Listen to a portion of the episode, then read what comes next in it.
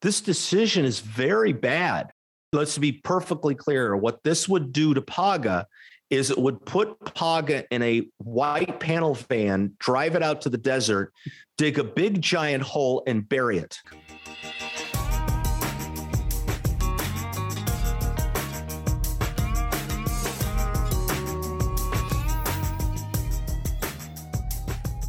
Hey, this is Sean Karnikian, and you're tuned into Civil Action. This is the podcast of Kabateck LLP. We're a firm in downtown LA that does a lot of different work on the plaintiff side. And we put this podcast on so we can share with you what we are learning about the law. Our weekly podcast is dedicated to important topics for lawyers and issues in the law. We have guests. We talk about recent cases. We talk about trends. We talk about practice areas. We try to help people be better lawyers and learn about the law. In some ways, you can look at this as a 15 to 20 minute law school class each week. Hey, this is Brian Kabateck, and welcome back to Civil Action. Today, we're going to talk about whether or not Paga is on life support and the effect of a recent decision that came down from the Second District Court of Appeal, Wesson versus Staples, the Office Superstore, which apparently is the actual name. That's like the full Staples. name, right? Yeah. It's an interesting case, but I think before we even talk about the case and whether or not Paga is on, as we said, life support, we got to talk about the history of Paga, what Paga is, and uh, California's. That's Sean Karnikian talking, by the way, who didn't introduce himself today, but that's. Okay. I'm Brian's sidekick. I'm Brian sidekick. I'm Sean Karnikian.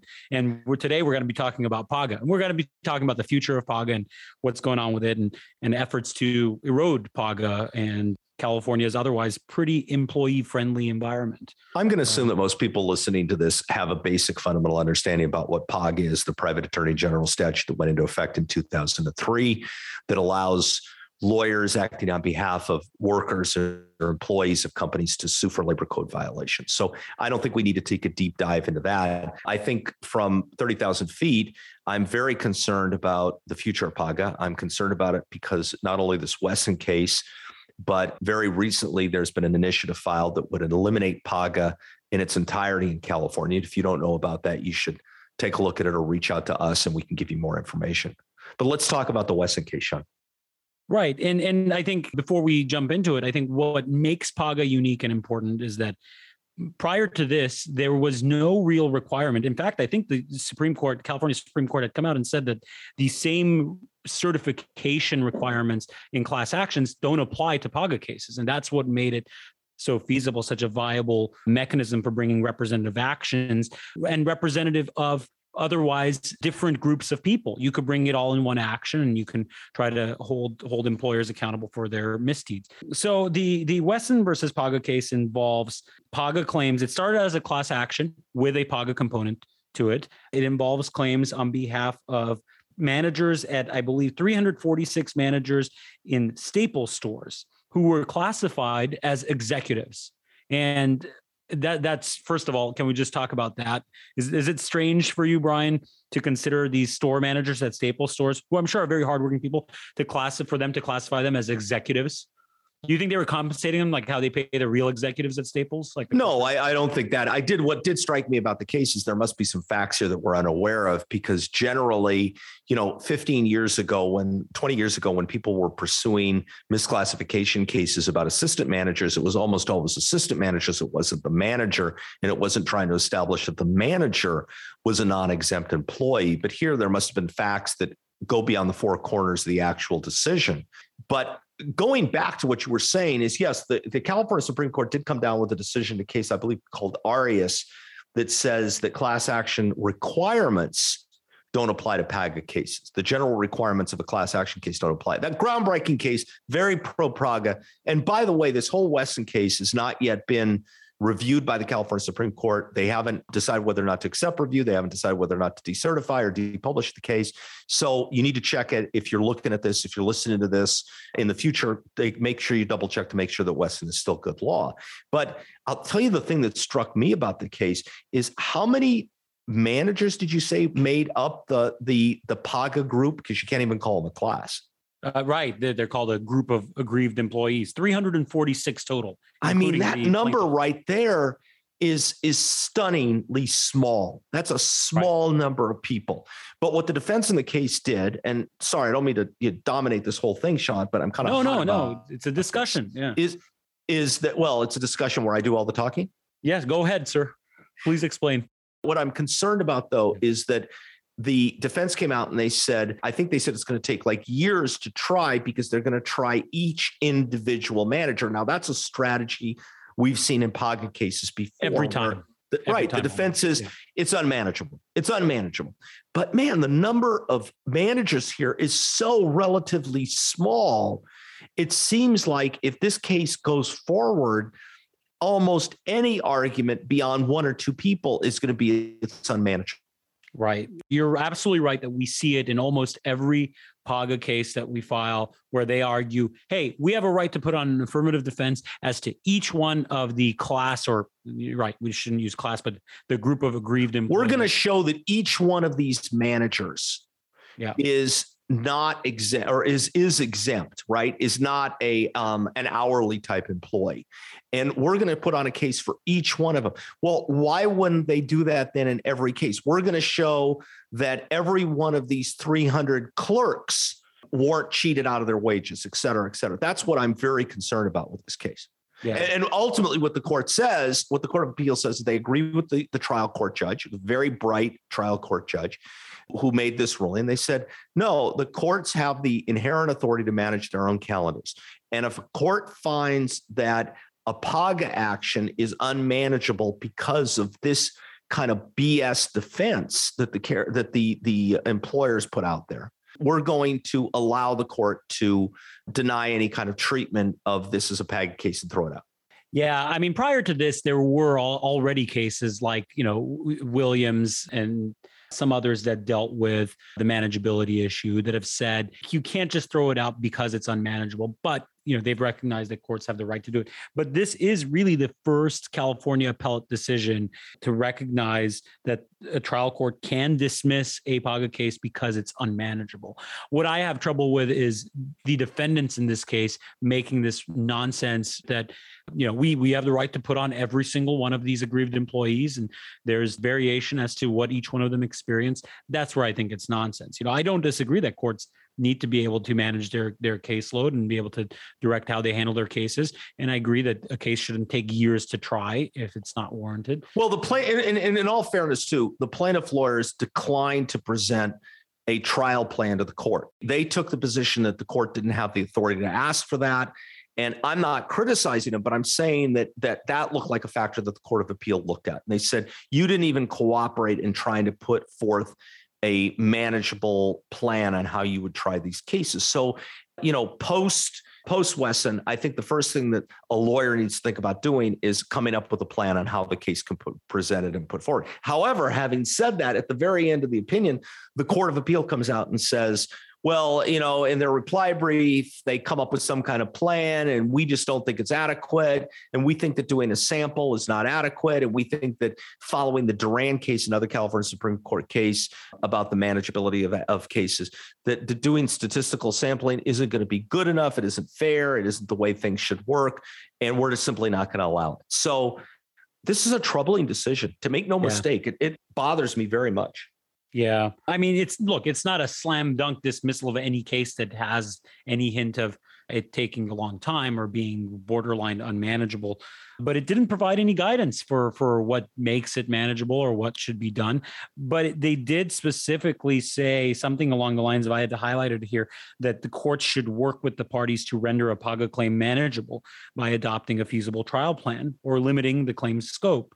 So they did say that, and, and you know, might be sort of well intentioned, but I yeah, don't know they where that did, gets Sean. us. They do. But then in, in another part of the opinion near the very end, the court basically says that the trial court has to accept the affirmative defenses of the defendant in these cases and that they have a right to have that and that the defendant's ability to present their defense can't be impaired simply because there be some kind of argument about common proof. I mean, I, I think, make no mistake, this decision is very bad. I think Yeah.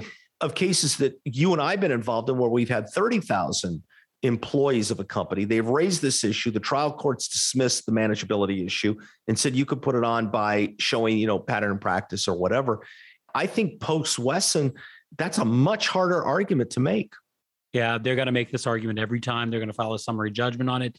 Hell, I mean, they might even file demurs on it or something earlier than a summary judgment and say, hey, here's evidence that this is how many employees we have and this is how the trial is going to be. And unless plaintiff can put on a trial plan that's significantly more manageable, you know, the court. I think unless you're able, I think unless you're able to show a uniform practice, for example, rounding errors. Yes. Yeah. Something yeah. like that. Yeah. Um, or re- refusal to pay minimum wage. I think unless you can find that, you know, yeah. you're going to have with the more sophisticated the case, the more difficult it's going to be proved. Right. It's I get that, but then we're back at class actions. I mean, the whole point of PAGA was it opened a door to address employment violations that weren't susceptible to kind of class treatment, or that were subject to an arbitration agreement uh, that sure, is yeah. and doesn't work for PAGA. Arbitration yeah. doesn't work for PAGA. We know that under Iskanian and its progeny, right? Yeah. So so I don't know where it leaves us. And well, I think I think the real problem here is now is the bigger the case, the bigger the PAGA case, the bigger the action, the less likely you're going to have success. I mean, a one off, a two off, a three off, sure, you might be able to do that. One store with employees, maybe you'll be right. able to. And, and that. what's troubling about that is that really upsets me because then you have the smaller the business is, the more susceptible it is to these types of things, and the bigger the business is, and like too big more, to sue, man. That's that's sue, the, yeah. that's that's their theory. We're just yeah. too big to sue, and we've seen that for a decade. And instead of protecting small now. businesses, now the big businesses are the ones that are being insulated, and the smaller businesses are, are going to be the targets. You know, the, that's that's really unfortunate. I think.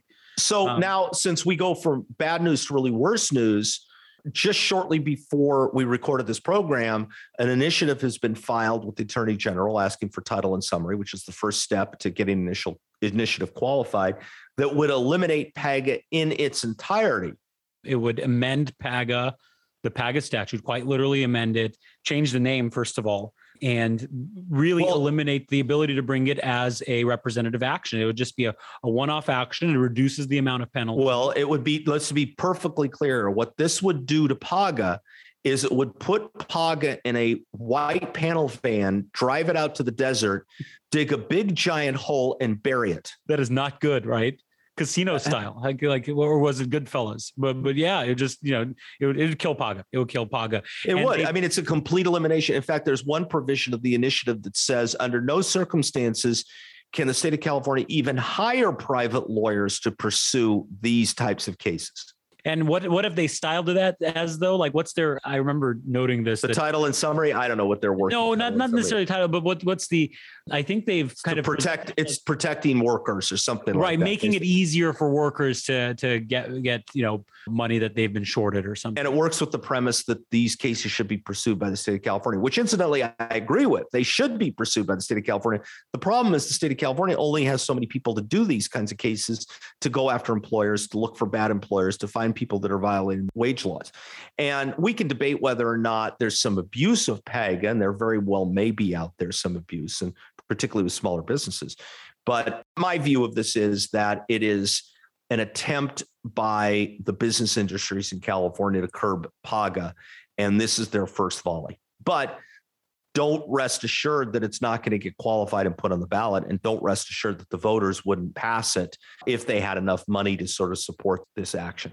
Yeah, hey, this is California. Anything can happen when it comes to these initiatives. You put on the ballot, gets enough support. Uh, we saw what happened with Prop 22, for example, and what's to say that this this initiative won't get enough money behind it? But you suspect it's just an attempt to negotiate brian? You think it's just a leveraging uh, well, I, I, think I think that's probably they're looking for a legislative solution ultimately because you know qualify an initiative for the ballot it can cost millions of dollars, four or five million dollars just to qualify it, and then once you qualify it to run a campaign, it's going to you know a political campaign is going to 10, 20 million dollars at least to run that kind of campaign. And they have been talking for some time in, in Sacramento about curbing PAGA, about limiting PAGA. And this could be, you know, the first move in that direction. They're frustrated at the legislature. But I don't want anyone listening to this think to shrug their shoulders to go, okay, well, there's going to be, you know, some kind of legislative solution. First of all, there could be a devastating legislative solution. Right. And and secondly, you can't be assured that that's exactly what's going to happen. I mean, it could end up on the ballot next year. Yeah. And that would be bad. Right. That's what I'm saying. They could end up on the ballot and that is not good. That would be catastrophic. So, what can people do if they're, you know, interested in these issues, interested in, I don't know, their their bread and butter and where how they make their money? You know, lawyers that represent these clients. What I'll give a shameless sure plug for CAOC that I was the president sure. of uh, a few years ago. CAOC. Sure. Get involved, donate money, participate, learn, become educated, get other people involved. It, it's it's really going to require Speak that. the legislators. I mean, it, well, is, if right? it ends up in the legislature, yeah. if we end up talking about a legislative solution, absolutely. And we need people with good stories, not the shakedown stories, but legitimate good stories. Someone that's being cheated on minimum wage, someone that's not being paid overtime, people who aren't getting their benefits, wage theft, true wage theft, and how PAGA actually is a solution to that how it solves problems, not how it creates problems. So I, I mean, I encourage everybody listening to this, get involved in some respect. One way to get involved is with with CAOC, but in your professional life as a whole, you will become a better person, a better lawyer if you're involved in the community of lawyers that you're in, whether it's your local bar association, your local plaintiffs bar association, your community group of lawyers anything like that you will it will enhance your experience as a lawyer and it makes the profession better for all of us. Yeah i think it gives you you resources to tap into and it helps share your story and find some camaraderie amongst others that are doing what you do it only it only makes you better.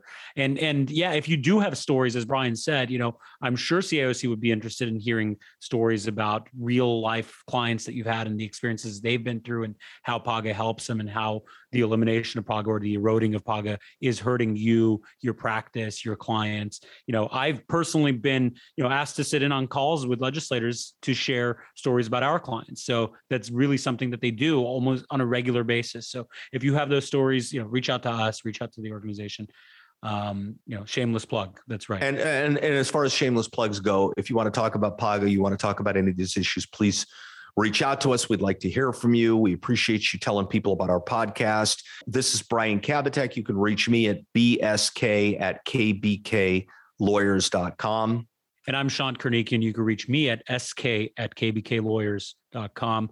Our website is obviously kbklawyers.com. You can find us on all social media platforms at Kabateck LLP.